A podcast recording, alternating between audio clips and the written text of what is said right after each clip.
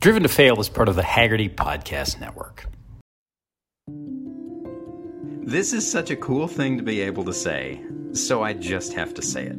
John Coletti saved the Ford Mustang. In the 1990s and early 2000s, Coletti ran, he basically built Ford's special vehicle team. He grew it into a standalone business from almost nothing, justifying and helping birth a remarkable collection of projects, cars that everyone remembers. In addition to that Mustang moment, he chiefed the development programs that led to the second generation F 150 Lightning, the SVT Focus, the Cobra R and Cobra Terminator Mustangs, and finally, the car he's most proud of, the 2004 Ford GT Supercar. Coletti's retired now, but he spent 33 years in Dearborn. And yes, he was essentially responsible for saving the rear drive Mustang in the early 90s when cost cuts meant it was due to be replaced by the front drive Ford Probe. That's the nature of car making. It's always a battle, always a series of negotiations. You win some, you lose some, and you spend a lot of time figuring out how to turn losses into wins. This show is all about that sort of thing. On this podcast series, we examine what happens when things go wrong in the world of cars, what we learn when we fall down, how we use that knowledge to get better, and how getting back up helps make us who we are. I'm Sam Smith. I'm a journalist and a club racer, and I love stories. Welcome to Driven to Fail. I want to start with I've, I've, long had this fascination with how car companies make decisions. The fact that most of the process is rooted in like it, it, it, it spreads across all different types of companies, but car companies in particular, because of what they build. At the end of the day, if the thing they're building is any good, there is some intangible appeal to it, right? You know when it's there. And more important, you know when it's it's missing. Uh, there's there's an old quote that our producer Mike has heard me trot out a thousand times. It's originally written about movies, right? The idea that there's so much that has to go into any given film to make it even happen. That it's amazing that good movies exist at all, right? Because any any movie, just like any any new car, any vehicle, anything that costs that much money, has that many moving parts, literally and figuratively, there's so much to go wrong. So you've been into cars since you were young. You street raced for years. You grew up from a very young age near Detroit. What did you think straight out of school when you got into the business? Did you have any idea of just how complex it was? How how much can go wrong when you're you're trying to build something worthwhile? Well, when I first started out uh, in college, I was uh, I became a mechanical engineer with the you know prospect of actually joining one of the auto companies, and uh, I was just happy to get a job, to be honest with you. Okay. I mean, you know, we come from a very poor family, and to be hired by one of the big three was just was super. Okay. I will tell you that my original preference was to uh, join Chrysler, but they never gave me an offer. Okay. So I ended up, uh, and what would happen in those days were I went to Wayne State University for my uh, bachelor bachelor's degree the auto companies would just come in and buy up the whole class of mechanical engineers. Okay. And I didn't get a I didn't get an interview at Chrysler. Three of my good friends all went to work at Chrysler. And uh and then I wasn't I didn't get any uh no GM interview, no Ford interview. And I thought, oh my God, I was really I was really qu- quite upset. And then it was uh I think it was like December 19th or something because I graduated uh, in the fourth quarter. Uh, I got a call from Ford. They wanted to do an interview. Was, well, at that point, I was kind of hard up. I was feeling, I was feeling yeah. like I was left behind, and I ended up taking that uh, uh that interview, and I started working at Ford on January uh, second of the 1972. Uh, so, and I was, and then, and then I, I, thought it was kind of funny because uh, the how I got right. uh, the job, my supervisor finally told me because of my kind of like uh, I was a little gritty, streetwise. Okay, I wasn't your uh, polished uh, college kid at the time. Yeah. And uh, my first assignment, believe it or not, was follow AJ Foyt around the in the old that was my first and, and they said uh, i said well why'd you guys pick me and he said well he's already gone through three engineers, kind of chewed him up because he's pretty he's a pretty tough character. Right. And we figured uh, a streetwise, gritty guy like you might be able to survive. Okay, so we'll, I want to get back to that in a second because that, that whole part of your career, that you, you were you know basically the Autolite motorsport rep in a lot of ways. You traveled around with spark like spark plugs, yeah. Autolite spark plugs, yeah, right.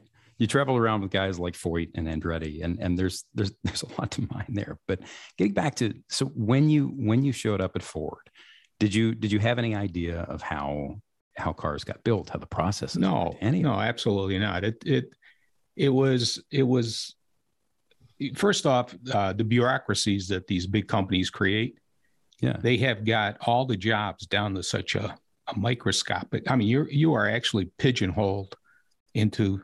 You know, I was doing spark plugs. Yeah. Okay. But even worse than that, I didn't get the whole spark plug. I used I used to uh, have a good time with my senior engineer. I says, I remember uh, when they increased the gap from uh, 32 thousands to 44 thousands, I says, geez, my, my responsibility now has gone up 35%. I said, the gap on the spark plug is bigger. That's all I had was the air gap. I said, you got to be kidding me. Or, I mean, so it is, you, you have such, every person has such a small piece of the action. Yeah. That you never see the big picture. I mean, so nobody. Wait, so wait, so there was like there was like an insulator guy there was a, a tip guy there was an air gap guy it, all of it like, uh, yeah i'm telling you it was it's it's it's it's broken down to such a, a small level and you end up being put in one you know you end up with a, one piece of responsibility in yeah. a component then that component is part of a subsystem and then that subsystem is part of a bigger system and it just keeps growing and growing and growing until it becomes a car which, when you think about it that way, it goes back to the movie thing, right? It's kind of amazing that you know yeah. any any of it happens at all. So, so you start your career at Ford doing that, and you're traveling around, like I said, working with guys like Andretti and Foyt. And Foyt, like, famously, you know, was the guy was a porcupine, is a porcupine. He's prickly, and there's a lot of a lot of rules and and things are dealing with him. But what's that? Uh, let me say something positive about him because he, yeah, he can he can be he can be we were I went to the Phoenix race, the Phoenix 150, and I think it was April. That's where USAC used to start the season. Yeah. And you know, Andretti, Mark Donohue, uh, the Unsers, everybody. I mean, during the during that week, I here I am. I got to meet all the legends, right? I mean, they're all there. And while all the other guys would sit there, you know, up against the guardrail talking to their mechanic who was working on the car, you know yeah. where Foyt was? He was under the car, uh, wrenching his own car. I mean, he would be he would be yelling out, uh, "Give me this and give me that and all that stuff." You know, give me. But you know what? I I I, I looked at that and I thought, uh, come, coming from a street guy, because that's yeah. what I, I, I grew up in the streets in Detroit. Coming from a street guy, I thought that was impressive. I mean, Andretti was a good-looking guy, you know, nice suit, you know, nice uh, clothes on, everything else, but he didn't have any grease on his fingers. Whereas AJ, he was under the car. I love yelling I love his brains out. I love that the guy's whole story is basically, I mean, it, it, it's like the definition of, of what happens in the mid century if you try and get lucky and then try harder and just never stop trying, yeah, right? Yeah, you know, yeah. even on, on, on into how Lady stayed in Champ Car in the 90s, you know, how he was a fairly large guy cramming himself into a, you know, thousand horsepower turbo Champ Car. I mean, it's, it's, it's a hell of a thing. But so so given given your background, so you ended up doing that, and then from there you ended up moving into, you know, a couple of books told me that you spent time in uh, Ford's stillborn turbine and rotary programs. And well, here, here, let me give let me give you what happened. Uh, yeah, so please. in 1973, Ford got out of racing. We had the big emission crunch, right? And it just you know, and the uh, the company just flat out canceled all racing. Okay, which kind of put me out of work but I loved engines. But at the time, there was an engine experimentation era going on, Wankels, turbines, yeah. Proco. And to me, they were all, you know, just, a, I was fascinated by the technology. And it was interesting. And you wanted to get into something new. I got the, as a matter of fact, here, you know what these two are? I got them on my desk here. Plugs, but one. Okay, this one here I was able to abscond from the GM Wankel in 1973. So he's holding up. If you're not watching the video, he's holding up a small canister that's got a tiny. This is the AC. Pl- this is the AC plug that came out of the, uh, and it had what they call an annular annular gap. In other words, there's okay. no electrode on the end. Yeah. Anyhow, so for the for the uh, I got onto the Wankel engine, uh, the Wankel program, and I developed this one. This was this was my first design ever. Okay. And I can't tell you how I got a hold of the GM one because espionage in those days was kind of interesting, but I got a hold of right. one. And right. here's and here's the and here's the Ford response. So that ended up going under the Ford Wankel. Now, neither one of the engines actually ever made it into production, but it was it was it was interesting as hell at the time. But it's it's this whole period, right, where where the the definition of you know it's kind of like now, right, and in, in terms of what how the definition of the automobile was in massive flux after being somewhat stagnant for several yeah. decades. And so you had you had companies like Ford taking a serious look at, like I said, turbines and rotaries and yeah. and and all of that. You know, those those programs were inevitably shut, eventually shut down. But given given your background and and having come out of the racing program a little did any of that work change how you how you thought about engineering or building things for a living or like how did you how did you look at learning in that period? Well, my thing, my thing, what was driving me at the time, obviously, uh, I loved engines. Yeah. And uh, here I am in the spark plug area. I ended up get, getting my first uh, management position, a senior engineer in the ignition system area. But I knew that I wanted to be in the engine group. If I was going to make a difference, I said, I got to get into one of the engine groups. Okay. I had a really nice job in ignition. I I could have it was very comfortable. Okay? What do you mean a really nice job in ignition? Because most people hear I that had, they're like, eh, eh, what? I had I had vendors. I could have done vendor lunches all day long, uh, golf outings, uh, parties. I mean, this was because I was in a, in a, in a decision mode. And, and and what happens is in those days, all the suppliers they're always trying to get in with the management. Right. Okay. And it was it was a it was a like I say it was a very comfortable position. You could I could have been lured into it for the rest of my life actually, but I thought to myself this this is not what I worked for. I want to do something a little. I want to, you know, comfort is great, but I wanted to do something else. Yeah. So anyhow, I ended up asking for uh, a transfer to one of the uh, uh, uh engine groups, and they told me, well you're going to need a master's degree for that. So I said, all right. So I went off and got a master's degree in engineering. Then they transferred me. Okay. And I ended up with this really crummy job. Okay. But it was uh, in program control, they called it, which was, it was almost an audit group for the rest of the engine. Uh, I didn't actually get into an engine system group. I was going to say, what, what does that mean? Because uh, well, our chief engineer, I get to work very close with the chief engineer of all the engine groups. Okay.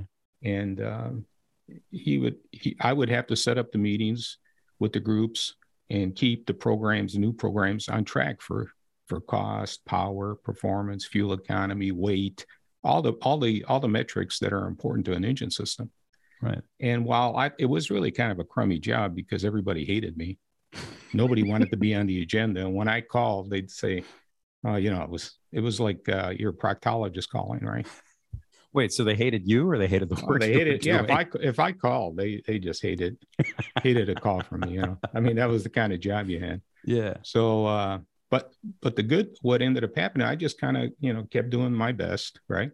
Yeah. And I was exposed to the uh, to the management, and uh, eventually they made uh, they made me what they call a chief program analyst in, uh, on the truck programs and I got uh, I got to work with the truck office, and uh, you may not know this, but we were actually successful in putting fuel injection on the Ford trucks before the cars had it. Right, right. Okay, because in I think it was 19, um, I guess 84, 85. I mean, it's yeah. going back a ways now. You're talking almost 40 years ago. But right. uh, the truck office said, What's the best fuel system you guys got? I said, Well, that's port injection. Well, let's do it. Okay, even though it was very expensive at the time. And uh, and then what happened is working with the truck office, I said to myself, you know what? Just the same motivation that I had to get to an engine group. Yeah. I said the really good stuff is at the vehicle office. and that was across the street from us. In other words, get on a vehicle program. It's nice right. to be in the engine program, but you want to be on a vehicle program. But then they told me you need an MBA for that. So I went off and got an MBA. I asked for a transfer. Sure enough, I get over there, and then I end up with another crummy job. you know what cafe planning manager is? I do, yeah. yeah. At the time. Right. And you want to talk that they hate me when I used to call them at the other job. You should see what it was like. I, I actually had a hate mail board in my office. So for people who don't know, CAFE is corporate average fuel economy, right? Yeah. And, and, it's something every corporation, every car company worries about because the balance, it, it, it's almost like accruing yeah. a set of points, right? To yeah. be to be legal and you have to meet a certain average. Yeah. And your job was basically it was it, yeah. It, sounds like yeah. get on everybody's case, get on the uh, get on the program team's case. Hey, you guys got to take six pounds out or get this out or get out. You know, I mean, it was just anyhow. So, like I, I, I said, I did that for about uh, a year and a half. So my right. reward for getting the MBA was to get this captain. And I always look, I always look at it as I, I, I had to go to hell before I got to heaven, right? Kind of thing, you know? Right. So, so let's get to that. So, so in what was it 87 88 they make yeah, you right. the, yeah, 80, yeah 87 88 they make you the design manager for for three cars for the tempo the escort and the mustang and, and oh yeah that was is, yeah that was 88 i got yeah. a call yeah my uh, ken dabrowski uh, came down to my office as cafe plant and i thought uh, ken was an old he was an executive engineer but he was an old friend of mine from powertrain and he just came in sat down and said uh, John, what I'd like you to do is, uh, uh, he says, we'd like to, we'd like to make you the design manager for the Tempo, like you just said, the Tempo, yeah. the uh, the old Escort and the Mustang. Right. Now you got to keep in mind at that time, all three of these were what they call sunset programs. Yeah, they were set to be killed, right? In yes. the next few years, like yes. dead. Which yeah, means that so, after all these, you know, quote unquote crummy jobs, and you get your MBA and you come back and now they're like, here, take these things that are dying. well, just... But you know what? It was still better in cafe planning. so it was a step in the right direction. Right. So right. So I I I was I said absolutely. Right. Yeah. And and then and then uh, so I started doing that. And of course, like like you say, they were all sunset programs. So it was really kind of managing as as they died, managing them to their grave. Okay. Yeah. But the Mustang was interesting. We got a new ex, uh, uh, group vice president at the time that came over from England. His name was Alex Trotman. Right. And our company, Ford, had determined that the Mustang had you had that was it. It was going to, you know the the the Fox body as you know it. Yeah. Was going to die in 92. But we get this uh, Brit come over, Scottish, guy, a Scottish guy, Alex Trotman, and he was we we can't, we got to see what we can do about the Mustang. So he gets Dabrowski aside, apparently in some meeting. Yeah. And he says, we need, he says, we need a fresh eyes approach to this Mustang. He says, you guys, uh, you guys keep telling me what we want, we can't afford, and what we can afford, we don't want in terms of program content, you know? Right. So he said, we need a fresh eyes look at it. So one day, Dabrowski calls me into his office because I had the Mustang, right? Design. And he explains the situation. He says, You want to take a shot at it? And I'm sitting there, I'm sitting there. I, I was quiet, which is unusual for me, actually. and I, uh, because I was thinking, Are you giving me a chance to do the new Mustang? This is unbelievable. I mean, you know, I've had this, I've had this career of really crummy job. so anyhow, so he, you know, I must have had like a pregnant pause or something. And he finally yeah. said, Well, do you want the job or not? I said, Ken, I'd be honored. It, it, think about it. You you want to get back to your failure concept? Right. What's the worst that could happen to me? Right. I mean, I'm do I'm constantly doing that assessment, you know. Do I uh you know, what happens if it goes this way or what happens if it goes that way? Well, if I succeeded, that you know, that was that was probably the low percentage outcome. And if I failed, it wouldn't be any worse than the guys ahead of me. Everybody else failed ahead of me trying to save the car. So it's the worst that could happen. Right. it wasn't fatal, bottom line. Right. Right. So we took it on and we we started and we created what they called the skunk works at the time. Yeah. And uh, we ended up that that ended up being the program that uh, resulted in the 94 Mustang, uh, which we call the SN95 Mustang. Right. So that's that's an interesting moment, and I want to get back to that in a second. But what what I what I find really interesting about it is that there's this in, in the 70s and 80s there was this this grand movement this idea that you know the, the, car business was changing forever and a lot of these old ideas had to be kind of mm-hmm. thrown away because of environmental controls and regulatory issues and a lot of car companies felt that this the sea change meant walking away from the past from these much loved products that had defined the company and in a lot of cases there was usually you know one person or a group of people that spoke up and was like wait you know this isn't this this new thing is great but it's not what we do we need to figure out a way to make this thing actually us. You know, Porsche tried to kill the 911 and replaced it with the 928 before, you know, Peter Schütz, the, the CEO, famously came back in and said, no, you guys are going to keep going. Right. Mm-hmm. And, and you had the same moment with the Mustang where, you know, you and a handful of people were smart enough to help recompass the company and get back on track with what that car was and more important could be going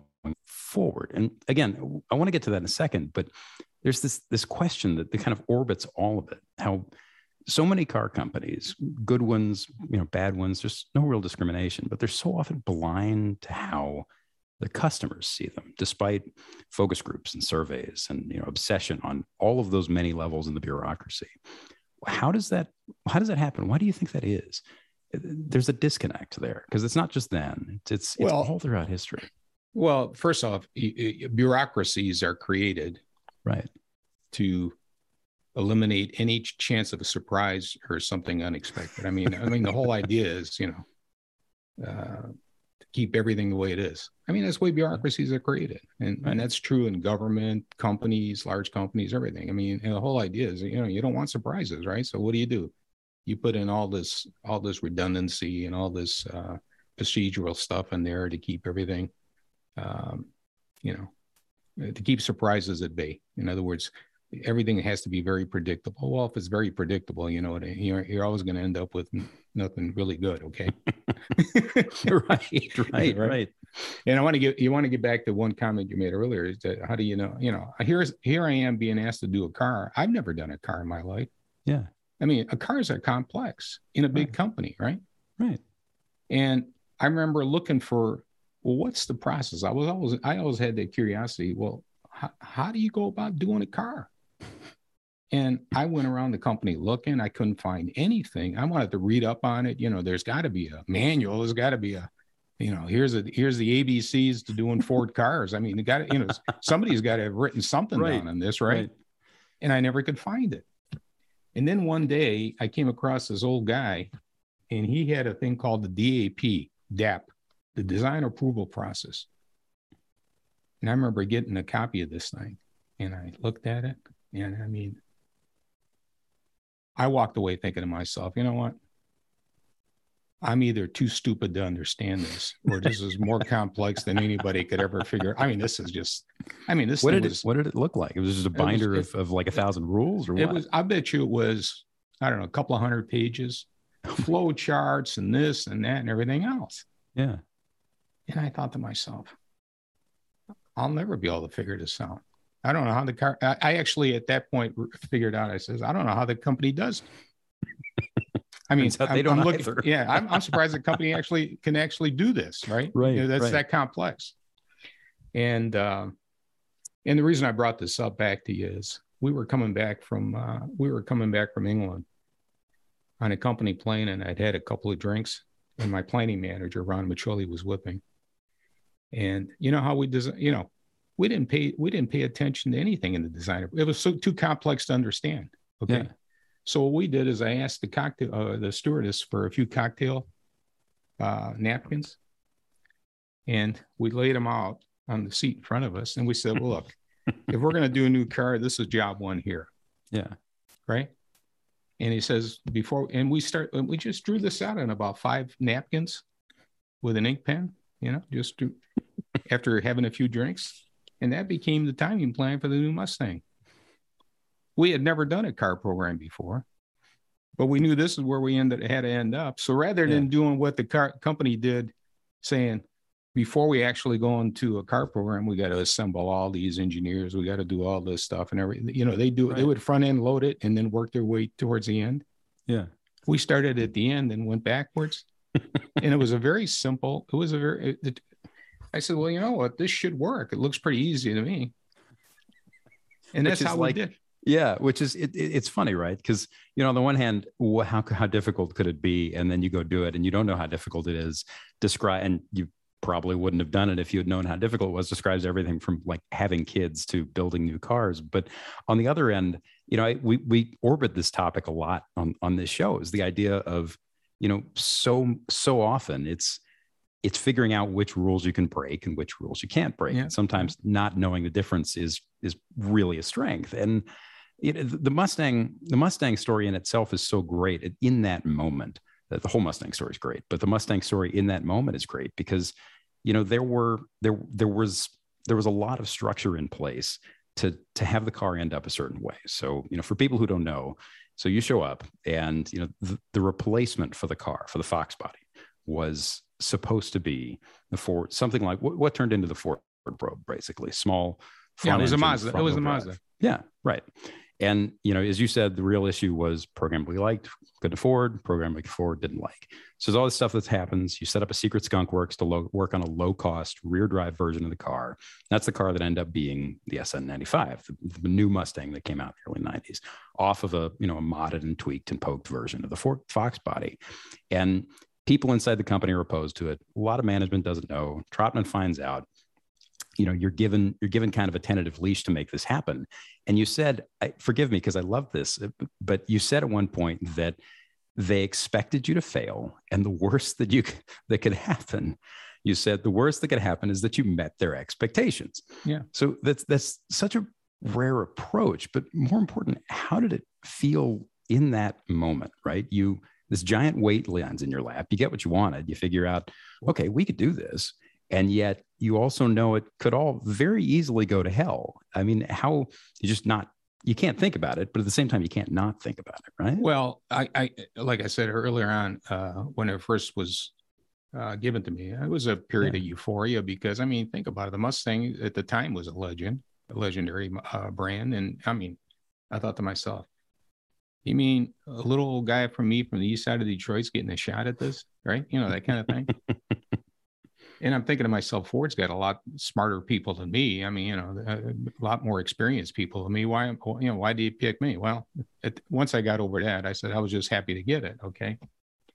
Um, but then, but then you start the realities and the challenges start surfacing because there are quite a few of them. You know. Yeah. And uh, and every one of them it, it required a lot of uh, effort to uh, you know you get scared you're saying you know because I don't want to fail I didn't yeah. want to fail on anything so the, as the challenges started uh, arising you just it was like uh, what's that game uh, whack-a-mole or something where you you know every time one stuff it, just keeps popping up it just right? keeps popping up. I mean unbelievable you know every week we we'd we'd, we'd get our group together because we initially we'd meet Tuesday nights in my uh, office at night after hours. Yeah. And it was all, there was never any good news. It was always something. It was always something. It was always something bad. Give me, give me an example of, of like an ordinary Wednesday night bad. I mean, what was it, you know, game changing stuff or just, we got to get through this now. Uh, how did that work? Uh, it was just so many. Oh, it's okay. So many, no, there were just so many. For example, uh, uh, on the engine on the engine front. You know, the emissions. The guys were telling, well, we can't do this, we can't do that, we can't do this. You know, I was told that 225 horsepower was the end of the box on five liter. you couldn't I'm, do. I'm sorry, what? Really? No, that's what they said. The powertrain guy said that's it. You know, you Holy can't hell. do any. And I thought to myself, I says, "Come on, guys." I says, "You, you're, you know," because at the time I was also interfacing quite a bit with the SEMA people. You know, yeah. I says, everybody's everybody's sporting more than 225 horsepower. Come on, we got to get with the program, guys. You know, oh, no, that's it. You know, emissions. You know, they gave me all the emissions and this and all that kind of stuff. And uh, they all the reasons it can happen. Yeah. And I had that on the body front and the interior. I had that on the fuel system. I had I, every. They only bring bad news to you on all the different fronts. Why the things that can't be done, and you got to over and you got to overcome all of them. But we finally. Uh, uh, on the engine front, uh, I said, okay, well, fine, we'll stay at 225 horsepower. You know what they came in and told me next? Well, actually, uh, John, all we can do in 94 is 215. I says, come out on, of guys. a five liter V8. Yeah, yeah. and I said, you mean to tell me the same hardware that you've been on the Fox body was 225. I'm talking about the same intake, same camshaft, same yeah, the same engine. I put it in the SN95 and it can only do 215. Oh yeah, that's all. that's all. I says, could, could you guys explain that to me real slow again? Why? Why I'm using the same engine, but I get I lose 10 horsepower. and I mean, it's just that kind of stuff, and it used to drive it, it would drive you crazy. Uh, but yeah, my sum it all up, there was a lot of challenges, and yeah, and every night I'd go home and I think, oh God, we're going to lose it because of this. We're going to lose it because of that. You know, rear end crash. You know, the fuel tank on the Mustang was behind the rear axle. right. Well, you don't put, you know, the whole, the, the only way to get around rear uh, crash was to put the fuel tank ahead of the axle, you know, like on the, on the Thunderbird, the, the day, all the new, the so-called new modern cars were all, the tanks were, Yeah. were located elsewhere. And I said, wait a second, guys, why can't we, you know, because I was trying to save cost and program investment and use as many carryover parts as possible. And I says, why can't we go ahead and reinforce the area around the fuel tank so that the tank doesn't crush when the rear when the car gets hit? Well, we haven't done that before. well, I understand you didn't do it before, but why can't we do it now? you know, so we you know we we we went off and we did a little pro you know a few experiments on that. We ended up coming up with a, a system where the tank didn't collapse when it got rear-ended. Well, guess what? If the tank doesn't collapse, it doesn't burst. I.e., you pass. That's that's so all of this is so indicative of the system, right? The stuff you described earlier, that that you know the bureaucracy and the stages and the layers, that's all there to keep anything unexpected from happening, to keep the aircraft carrier from running on the rocks, right? You know, because companies I- move slowly and turn. I'll But- even give you. I'll even give you a better one. yeah, The old Fox, if you look at it, the old Yeah. Fox Mustang is and and uh, on the uh, uh, deck lid yeah, has what they call a gooseneck uh, system. You know, the open and close it. yeah, the hinge. and and they told me on the new car I couldn't have a convertible because there's no place for the gooseneck the way we had designed the car. Yeah, I say, you guys got to be crazy. I'm not, I'm going to have a new Mustang and not have a convertible model. well, there's no place to put the gooseneck, right? So then I go off one day. I, w- I, I was in LA or something. I ended up uh, renting a Toyota, and it had a Toyota. If you, I opened up the, the you know, I was always looking at competitive cars, you know, for, and it had this little uh, like scissor little lever action. Didn't have goosenecks in the deck lid. And I said, well, why can't we use this? This solves the problem. There's no, you know, in other words, I can go. So I bring it back, and I was told, uh, now this is Toyota uses it worldwide, right? right. But they told us, no, won't work here. Won't work on the Mustang. But that's that's the thing, right? Those structures are set up to make everybody be okay with what's there. yeah. And so when you're when you're in the position of trying to do anything new within th- within that structure, all you get is people telling you you can't, it's wrong, it's wrong. So how how do you how do you stay positive in all that? I mean, if it's literally once a week that you're getting a raft of things, how how do you how do you keep your head up there? Well, you got to you got to keep, uh, uh, you know, you got to you got to keep questioning, Yeah. and you got to keep questioning. You know, like for example, it says, well, why can't we do this? You know, like on the uh, on the latch on the deck lid latch, or the uh, hinge. And well, it won't won't do this, it won't do that. I said, but guys, Toyota uses it for God's sakes. you know, they you know they use this thing worldwide. Why can't we do it? And you know, Yeah. long long story short, you had to get you had to get it. You know, because it wasn't invented here, NIH. You know, they're not invented here syndrome. Uh, but eventually, they ran out of. Yeah, I kept asking, I kept asking. I wore them down. Bottom line. Yeah. And now that system is standard and it's been standard on Mustangs and Fords for the last 30 years. is it is it common for people in those environments to i mean if you're constantly faced with somebody saying you can't do this you can't do this this is why i mean after a while you know people fall into one of two camps they're they going to keep asking questions and stay positive and work towards something or eventually you just get ground down and you're just you i mean is that it, it is it more common to get ground down than not because people you know yeah, I think I think a lot of people do get ground down.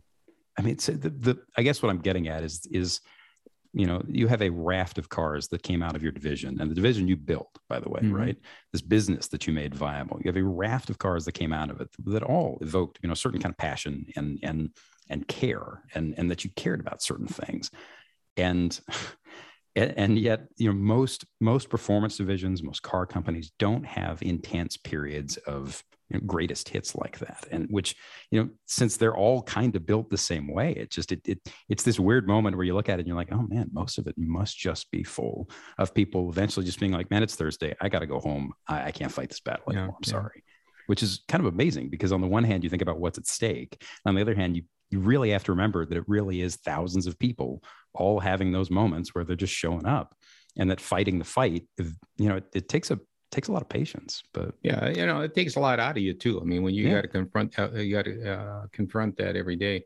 uh, what ended up happening after we successfully launched the mustang uh, in 94 uh, i was hoping to get onto another car program right and do something yeah. the next thing you know now they uh, they sh- shuttled me off to a group called sve special vehicle engineering and i'm thinking to myself come on guys you know, you know, three times. Neil Neil Ressler was the vice president at the time. Three times he uh, he uh, he talked to me about it.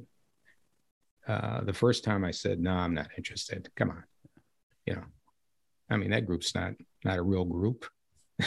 you know what I'm saying? so this is uh, this is basically what evolved out of SVO, right? Out of Ford's performance yeah, well, division that, that Walter well, no, S- up, right? SVO was part of uh, you know that was like turned into Ford Racing. SVO. Okay. All right. Uh, he had a second uh, meeting with me, and I was still resisting. I didn't want it. And then at the third meeting, he says, "Look, you have no choice. You're taking the job." All right. So they asked you, th- they asked you three times. Yeah. So they, they well, tried, the third time it... wasn't an ask though. The third time was a tell.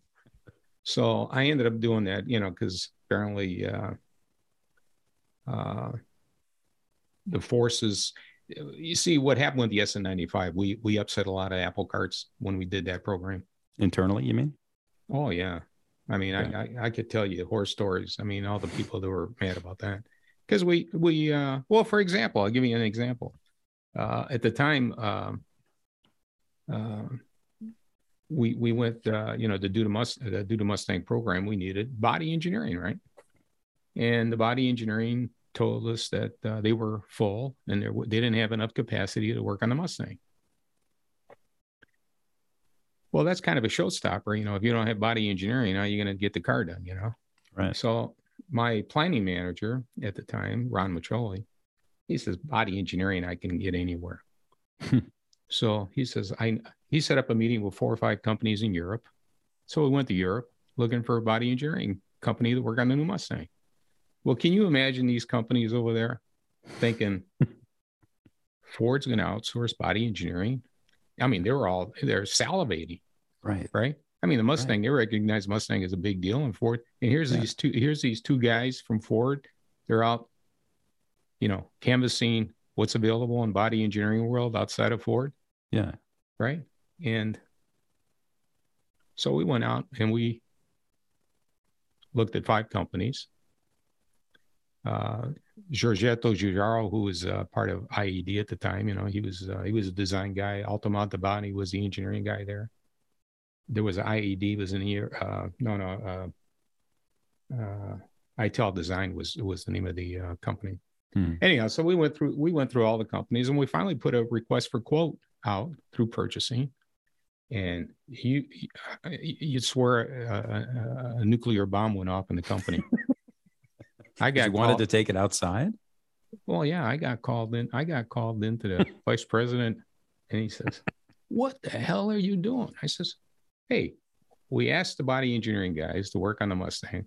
You know, we told them what our time. You know, we put in all the normal yeah. paperwork, all the normal requests, and they said they don't have the capacity. So and Trotman wants me to do new cars. So I said, we needed to have body engineering. So we figured if they don't want to do it internally, we'll just go outsource it. I just made the decision. You know, I guess I was supposed to ask before I did it, but we just made right, the decision right. to go outsource. And long, long story short, that just, that was not going to fly because when it got all the way up to the CEO of the company at the time. Yeah. What do you mean you're outsourcing the Mustang? right. And one that have, one that uh, what ended up happening was there was a program called the Win 88, which was the Windstar. You may remember the uh, yeah the minivan. Uh, the minivan. Yeah. That was outsourced and the Mustang was brought back inside. Well, the guys at body engineering were not happy about that outcome. I mean, I there was a lot of people that were very angry at our team, you know, because oh, they were because it hadn't been done because it or because it was going outside the company or both. No, because they were working on the Win 88 program. yeah. And they told us that they were at capacity and couldn't handle another program. Right.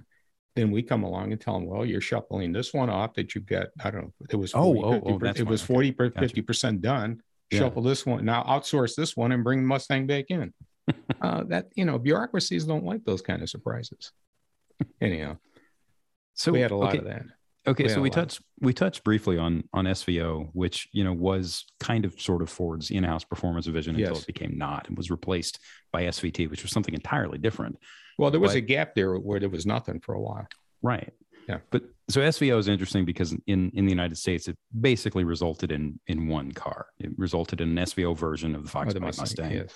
turbo four cylinder. Didn't there are people who love it? Didn't do as well in the market as hoped. Um, but there's there is a definite difference in approach between how the company looked at SVO and how the company looked at SVT.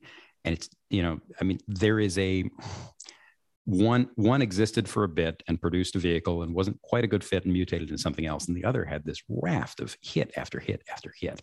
You know, there's a period of about 10 or 15 years where the cars you turned out, your division turned out, were legitimately, you know, legitimately among the best of the world, and it was capped by the Ford GT, right? Which you know you famously called the you know the kind not the best thing you've ever done, but probably your favorite, right? A hell of a crowning thing to go out on, right? Yeah, yeah. So what what makes the difference in how when you have two two performance divisions like that? And I understand they were in different eras, different people, different priorities, but you could see it from a thousand different companies. What one one thing that works in one era with one group of people will not work across town uh, with a different group of people with a slightly different change priority. Is there when those things are set up in companies like ford is is is how they are set up dictated by corporate culture or dictated by the people who set them up at the top right? So like when you come in you can make svt what you want or you have to work to get it there over a long period of time. Yeah well uh, when I first got, it was called special vehicle engineering when I first got there. Sure. For the first couple of years, um, I wasn't happy with what they were doing. One of the programs they had, uh, they were gold plating the uh, all the chrome on the on the mark. Yeah. And I said, "What the hell is special vehicle engineering about this?" It was all kinds of oddball programs like that, real, real, real bad stuff. And I didn't see that as where I wanted to take the division. I'm, i mean, I'm, I'm thinking to myself, if I got this job, I might as well try to do something decent with it, right? Yeah. And uh, the first big gamble program I ever took was the uh, 95 Cobra R. Now we were getting our uh, our butts kicked by the Camaros uh, on the test on the tracks at the time. They had a bigger engine. They had a 350. Right. We got a we had a 302. Yeah. Uh, we got a, a, small 14 gallon gas tank, and they got I don't know bigger one, but bottom line is we had a lot guys tried to race the Mustangs, but weren't being very successful at it. So I thought to myself, I said, look, there's only one way we're going to be able to compete with a Camaro. We need a 350 cubic inch motor, you know, 351. Right. Well, we, um, there hadn't been a 351 in a Mustang for, I don't know, the past 15 years or something, 15 or 20 years. Right. But we were still making the 351 Windsor at, at uh, our uh, Windsor engine plant. So I got together with the guys. We would just huddle around, you know, get my guy, my my my my guys together, and we would just huddle around and start saying, "Well, look, if we're gonna, if we did a new Cobra R, uh, we're gonna need a 351 motor. There's, well, you can't put a 351. There hasn't been one in, you know, all the reasons why. Uh, the other problem is with a 351, we're going to need a much bigger gas tank. Well, we can't afford to certify a, ga- a, a gas tank big enough we haven't got that kind of you know resources to be able to put a program in place to go you know certify uh, for rear crash on a gas tank anyhow but we finally decided we built the we built a car a prototype we would always start with a built a prototype and convince ourselves what we had was good okay okay that, that, that's kind of a rallying point for the team. They actually see hardware. It's not just paper. It wasn't just us talking around a table. So we built the car, and everybody kind of liked it. You know, I said, "Oh yeah, this car's pretty. This car, this, this would work. This would hmm. work." and on the gas tank thing, we knew we needed a bigger tank, but we didn't have the resources to, uh, to fund the program to actually uh, make a bigger tank work. And I said, well, why don't we just put a fuel cell in there? A fuel cell, I mean, the whole idea of a fuel cell is you crunch it and it doesn't explode. Let me guess. Somebody said you can't do that. Well, we've never done it. Was that answer? Right. Right. Because right. it's a production car. Yeah. Yeah. Uh, yeah. That's so.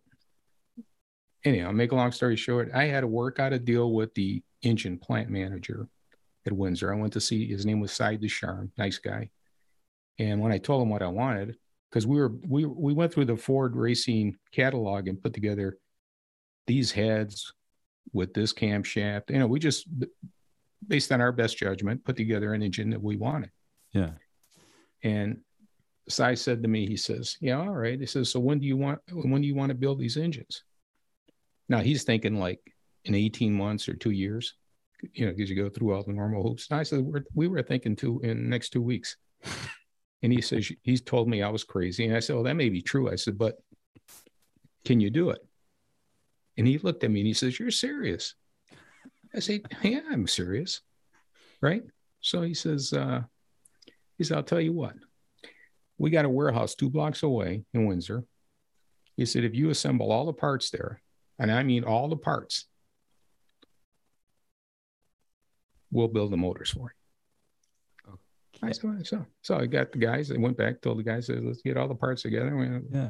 So I, I go I, on the day that we were supposed to have had all the parts. I go over to Windsor with Steve Anderson. He was my uh, program manager on it.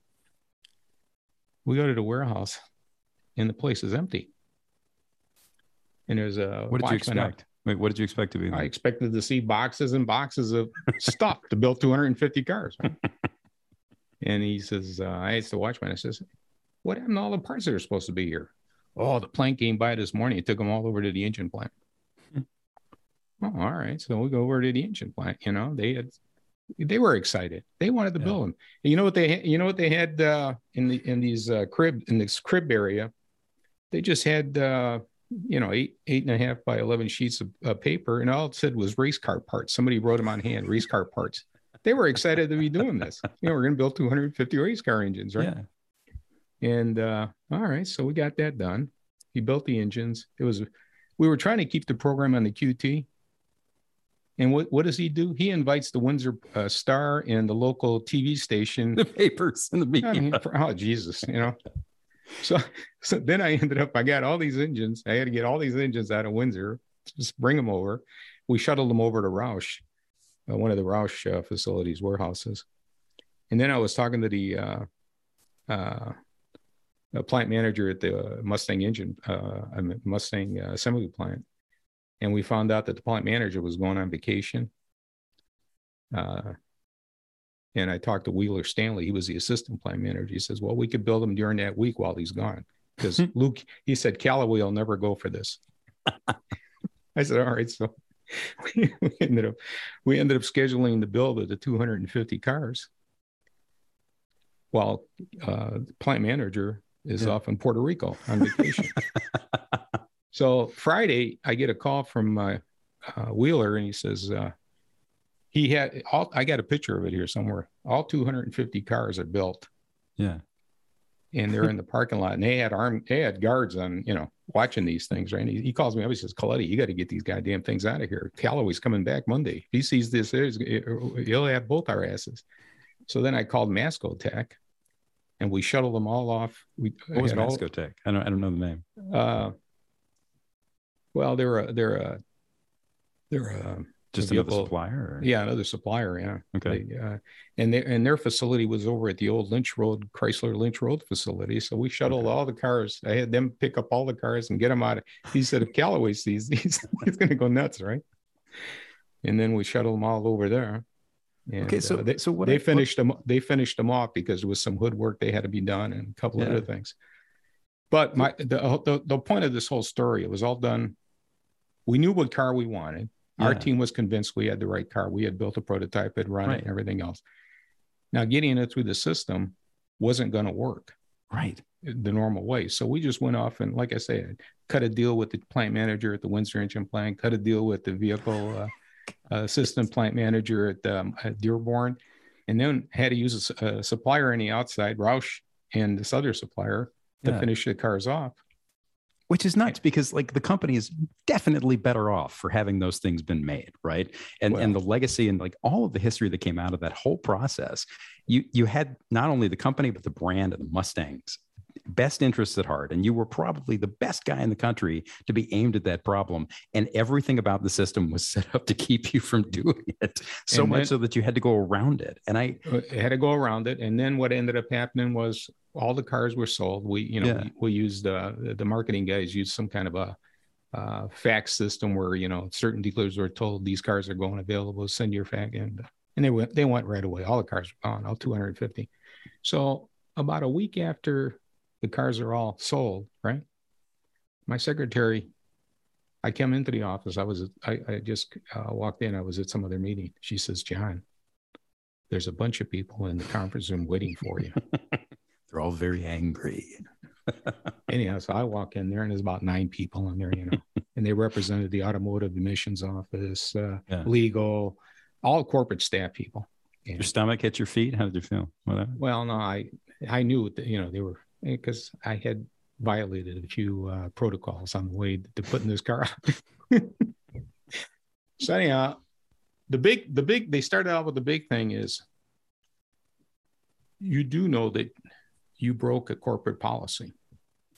oh I said, I'm thinking just one, but anyhow, yeah. And he says because the 351 Cobra R was a gas guzzler. yeah and he says uh, we have a policies policy 109 you know signed by Sure. somebody uh, some ceo one of the ceos that Right. we don't ford will not build a gas guzzler and i said wait a second i said we have aston martins they're gas guzzlers jaguars are gas guzzlers they were all part of ford at the time you know i was looking at it you know they're all under the umbrella why is it only only ford can't be a gas guzzler right Yeah. and he wasn't accepting that at all. He says, You broke a policy. And then they went on, everybody legal, everybody else told me all the things I just going around the room guys just telling you how you screwed up And you know what I did? I kept my mouth shut again, which is uncharacteristic. And then right at the end, I said, Well, guys, I don't know what to tell you other than I'm sorry.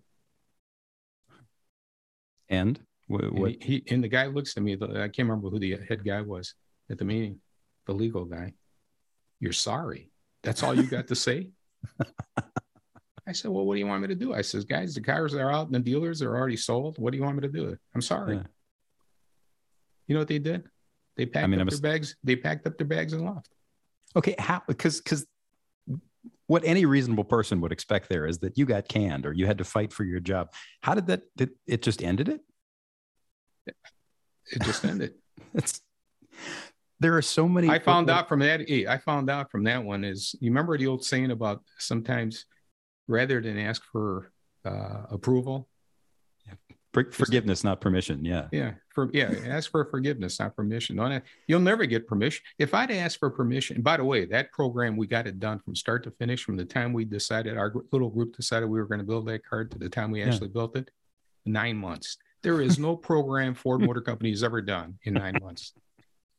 So what what I love about all of this and and about so much of your whole story is just how much comes down to and this is like true in in a lot of modern car making or really making anything but how much of it comes down to gut feelings and just saying screw it and you know flying the airplane as it sits instead of sitting down there and staring at the map right and wondering Yeah. where you're going to go Yeah, or worrying exactly. about what's going wrong but you know those so so going back to those moments where you talked about how you know in order to feel out something if you had you know a potential you know engine car combination or even you know suspension setup something you would build a prototype and look at it and drive it and decide if it was something you want to go forward right which is another Yeah. one of those those moments where you just knee jerk yes this is happening um, and and i want to talk for a second we're going to get back to the mustang because there's a, a bunch of really interesting cobra stuff but I want to talk for a second about um, something I read about the Ford Lightning and your reaction to the first one.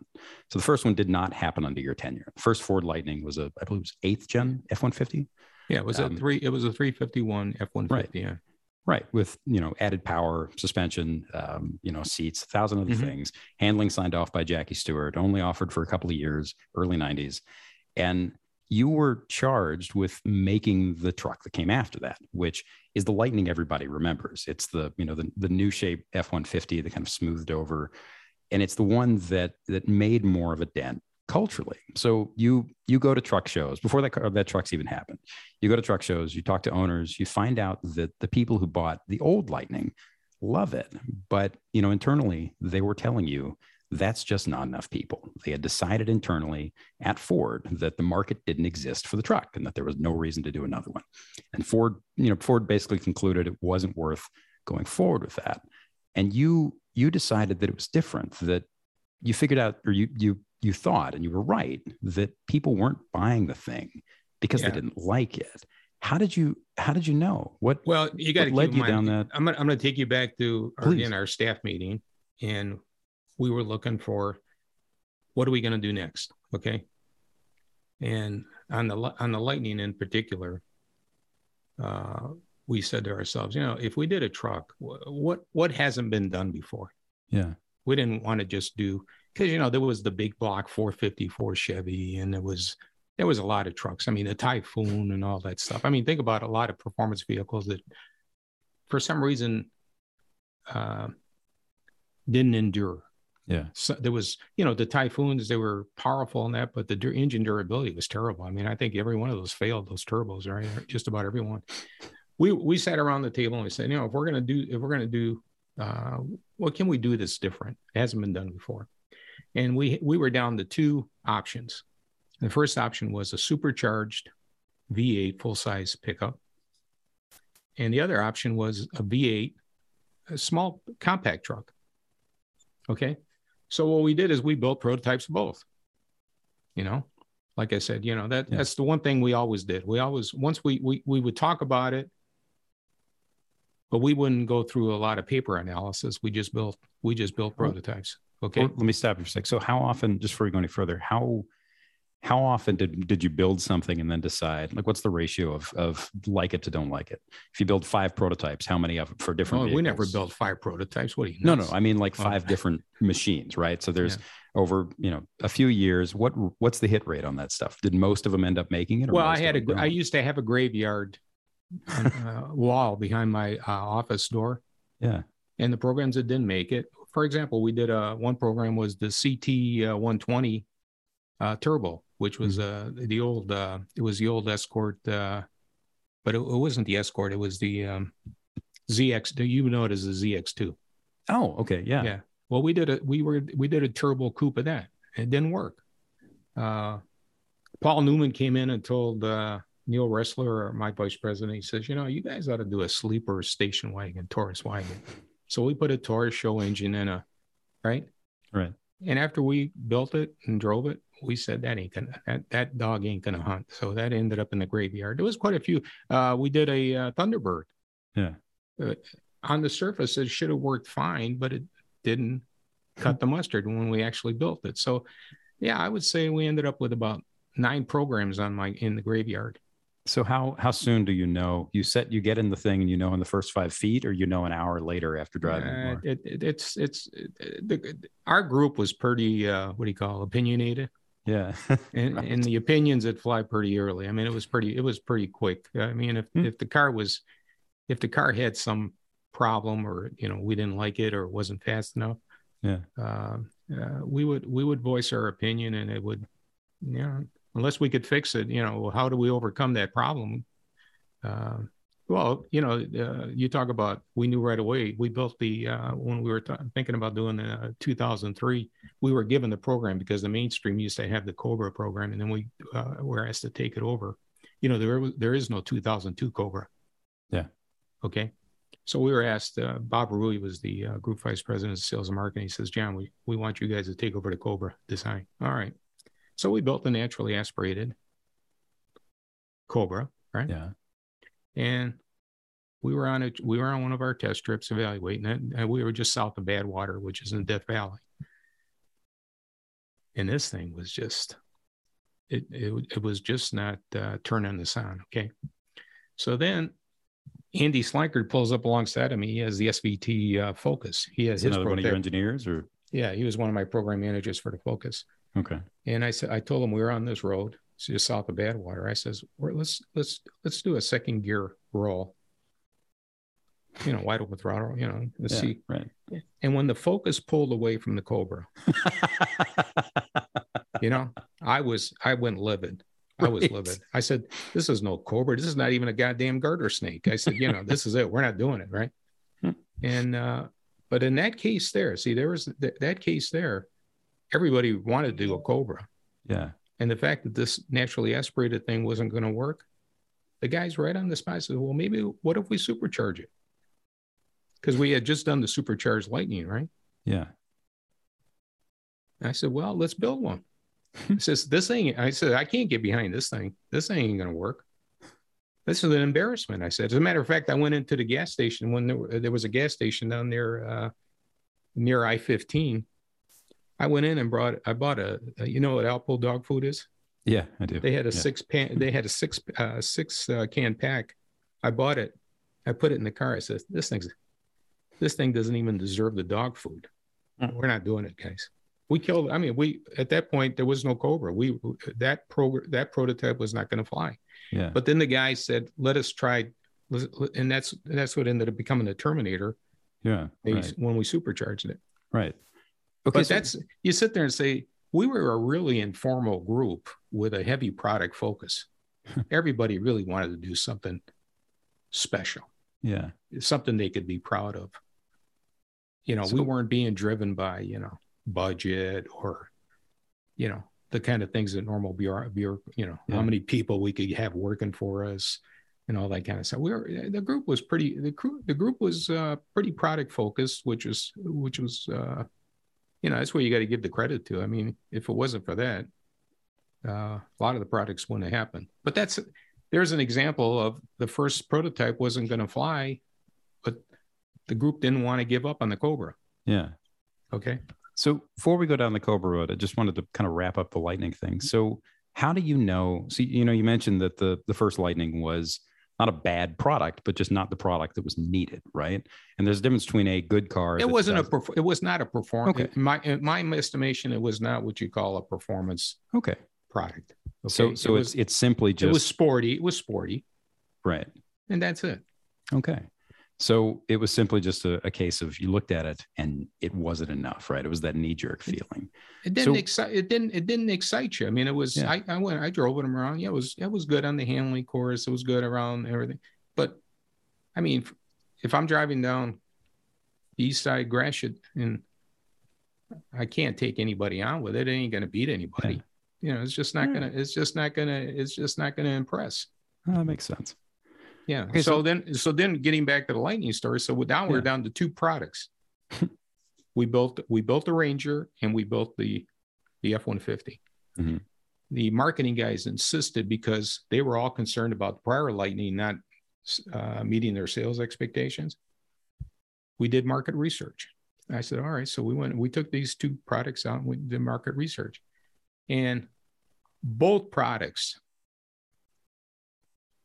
I mean, every every customer that got out of, especially the the, the what ended up being the uh, the F one fifty, these customers would drive these cars and they just had smiles on their face from ear to ears. I mean, this is one hell. You know, that car was just plush and powerful.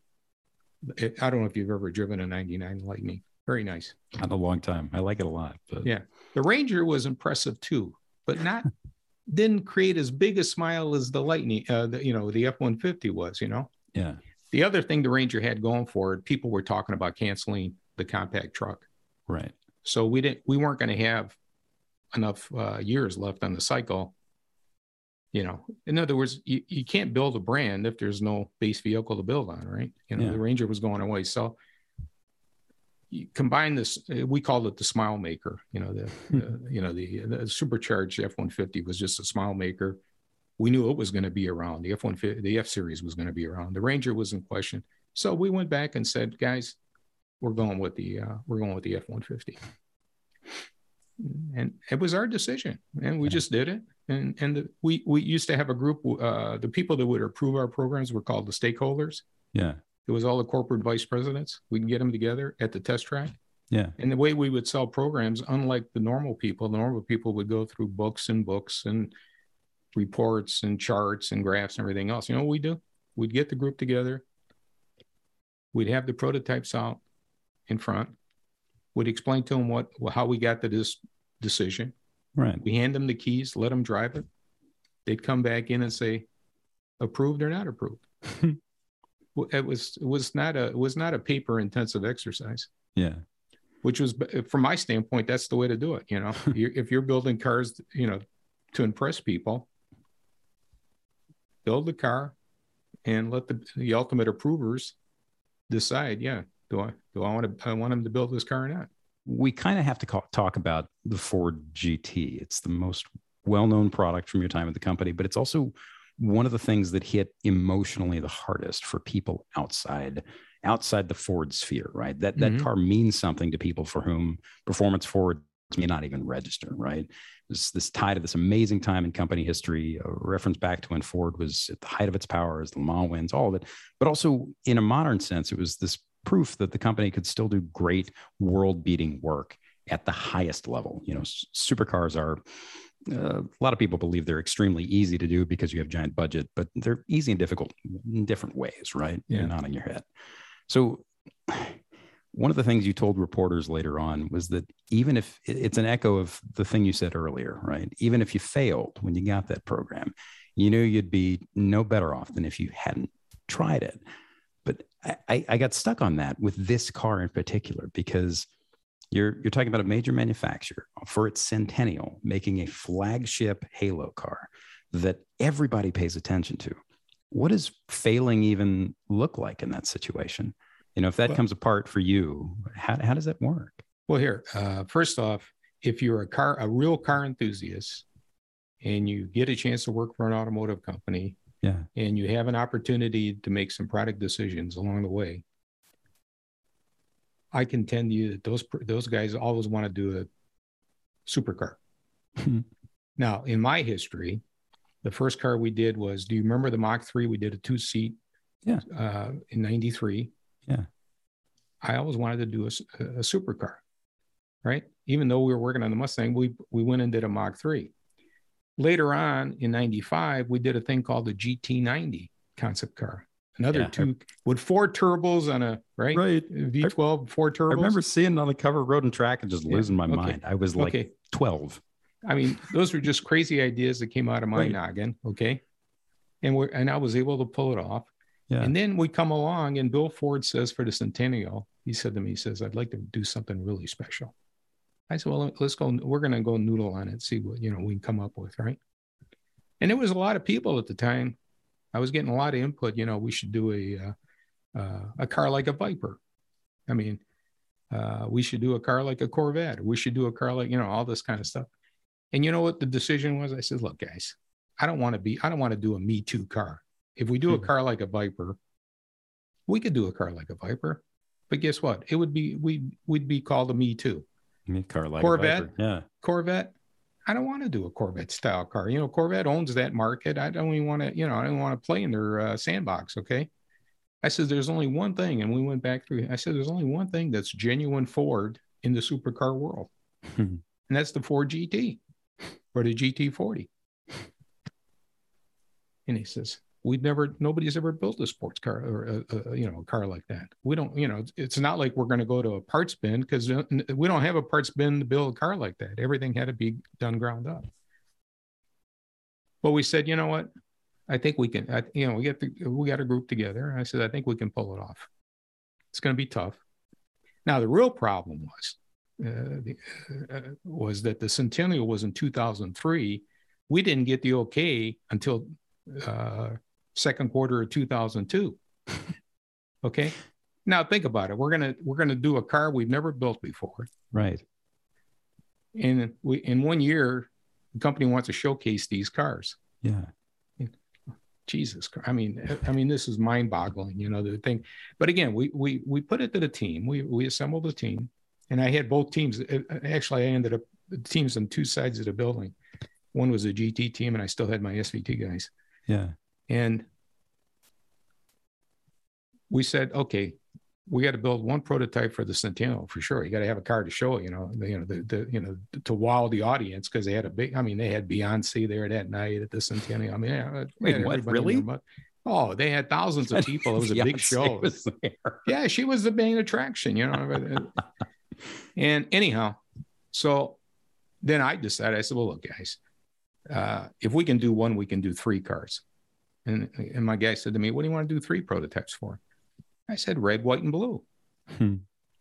You know, I was really on this patriotic you know, you know, this this is not an Italian car. It's not an English car. It's not right, a it's right. a, it's a it's an American car. We're going to have three prototypes: red, white, and blue. Yeah. And so we ended up doing we ended up building those three cars. And I'll tell you, if you look at uh, what we uh, launched at the Centennial, those cars for prototypes were pretty damn close to what the uh, final production cars actually looked like. I mean, they, they, we couldn't sell them. I mean, they weren't certified or anything, but they were they were so close. And uh, I mean, that group that group really did a hell of a job. That team, they did so they did a hell of a wasn't job. Wasn't the the final development like the final you know job time on it was base it was like 24 or 26 months 26 months yeah 26 so months. that, that's nuts especially for a car like that especially for a car that's sorted right? You know yeah. the gt is a you know we're talking about something that had to meet for durability standards quality standards all down the line. But so you mentioned talking to your team about this and how you know you had a how big was the team at the time that that actually worked on that car? Um our team well what i what i did there is i leveraged a lot of suppliers. Okay. So in in the in the actual building we probably had i'm going to guess 160 people okay and i'd say about 25 to 28 of them were ford employees everybody else was okay. supplier i mean the suppliers were just gaga they get on the, i mean think about it you're a supplier and you're being asked to work on a supercar like that. Right. So, you know, everybody, everybody was on site. I said, you know, we couldn't do this. We couldn't, the one thing that I always believed in, and we did it with the Mustang was co-location, a hmm. dedicated co-located team. That's key. Cause if, if every meeting requires I get in my car and go to this building or go to that state or go to that other city, and I mean, you're just wasting a lot of time commuting. I said, if you're co-located and dedicated, there's only one thing that uh, is important to that team, and that is to get the car done. So we put everybody together. Our prototype shop was right next door, right? And uh, that's where the focus is. The focus is the product, and it, it, it works marvelously well. I mean, at least in my experience, is always that's the way to do it. So rather than have, having fragmented groups supporting you know, all over yeah. the place, you know. So when you have that that so that two dozen core group of Ford people, how do you so you know you're you're up against a clock you're up against metrics right it has to be as good as anything else in the world with the numbers it has to be emotional well we, we knew what it had to be and we right. we bought we bought the Modena the for, yeah the f360 yes yeah. yeah. and the other thing so, is well and i just just uh, clarify please whereas the you know the Modena was i think the finest sports car you could buy at the time. And it was just, it was, I don't know if you've ever driven a, a, an a 360. Yeah, they're great. Wonderful, wonderful car. Much better in the yeah. 355 that preceded it. Much better. Hmm. The three, to me, that was an outstanding car. And I said, that's it, guys. That's the image vehicle that we got to beat. We got to yeah. kick this car's ass in every possible uh, metric that we can. So, you know? Okay. So if you know all of those things and you know where you have to go, you know where you are, you know what you're making, and yet you know that that pressure is like that pressure cooker of time is going to define the program how do you how do you talk to your people when there's so much on the line and so much pressure and chance for things to go wrong and yet you want them to know that and be aware of that but not feel that pressure and do their best how do you how do you present well, that to them? How do you talk to them? well, every like I said, we had a small group of Ford people that were guiding the program with the suppliers. Yeah. But, but, you wouldn't know if you walked into that room. You know, you wouldn't know who was Ford and who was the suppliers. I mean, it was hmm. it was just the GT team. Yeah. Um, I I used a thing called uh, rather than having uh, in the Ford system normally. You build a car, it gets evaluated for this. Every there's a whole sequence of events that has to go on. Well, we didn't have time for the sequence, so we just launched everything in parallel everybody was, and you know, we said we all got to be here at a certain time. Everybody's got to show up with their stuff. Yeah. I don't care if it's the climate control, the engine. I mean, think about it. We even did an all new engine in that car. So when you said launch in parallel, I mean every single part of the car was running. Yeah, the team, the teams all, all had their individual responsibilities, and it right. was just like, if if I had to liken it to anything, you ever see those uh, uh, those land grabs they did, the Oklahoma land grabs with the yeah. Conestoga wagons, and the guy said, "Okay, go." Yeah, it was like you launched the team. Excuse me, you launched Just going in all directions, right? they, oh, they all knew where they had to go, right? They Right. just and, and you better get there in a certain time. And it, was it, the team was empowered, Yeah. and everybody felt committed to the goal. I mean, there was no there was no there was Wasn't nobody on that stressful, or it team was- that, it there was was nobody on that team that we had to drag along. What so you know there's this point and and, and I'm, I'm fascinated with all the stuff that goes on in our subconscious as we're making decisions right? You know Mhm. the stuff that we're not actually thinking about that but that our brains are while we're doing other things. And there's this point in like you know people see it in relationships. They see it in you know like in car accidents. You see it where anything that we do ongoing where you can kind of sniff out that something bad is about to happen or alternatively that something good is about to happen right? The things are working out like i met my wife and i kind of you know you know quietly early on. So the the ford gt is this this and it's it's interesting too because you look at the cars that have come out since in that realm from a bunch of different companies including ford. And none of them have quite hit that same emotional beat. It is this this deeply relevant deeply emotionally interesting deeply compelling thing that happens to be a hell of a lot of fun to drive and it looks great and you know they are worth you know what they should be if not you know going in the direction Yeah, of being genuinely worth what they should be. But the, it's this landmark moment. Did you uh, do you have any do you have any inkling of that when the program was going together? It was just we're going to make this great. It's going to be great. It's going to happen. Or do you realize in the process that it's turning into something more than just another car? Well, we wanted to do a car. First off, like I say, we, we wanted to beat Ferrari. You know, Ford beat Ferrari in '66 sure right. in racing. We were going to do the best sports car value on the on on the road, and uh, that was really our objective. And uh, I'll give you an example here. Uh, we said the original objective for the car was 500 horsepower. Hmm. Okay, and the team, you know what they did? They came back and they said, John, we got 550 see that's i didn't push him to 550 but they knew that that was you know they knew I, more was better for me right uh and that's the kind of stuff uh that you know in the ford system everybody tell you well we're we're at 498 we need more money to go do more testing to go do another manifold that's the kind of nonsense you get in the in the mainstream when Yeah. it's a committed team like this and they all want to do a product that's exceptional they actually brought more to the party than we asked for. Think about that. You know, I asked for 500, he gave me 550, right?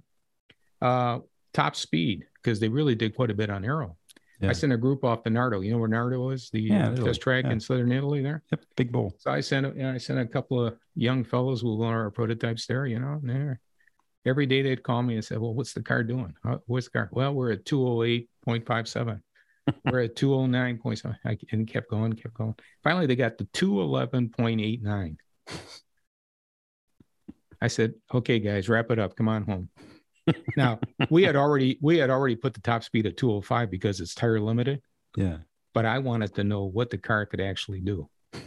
You know, and Nardo, if you go to the Nardo, uh, you know, because Nardo has all the all the all the Yeah. history on all the cars that have ever been run there. right Two eleven point eight nine is what the Ford GT did. The guys, everybody wanted to do more than we had asked for, and that's the kind of group. That's the kind of group that's fun to work with, right? yeah Everybody was committed to excelling, not just to meeting an objective, to beating the objectives.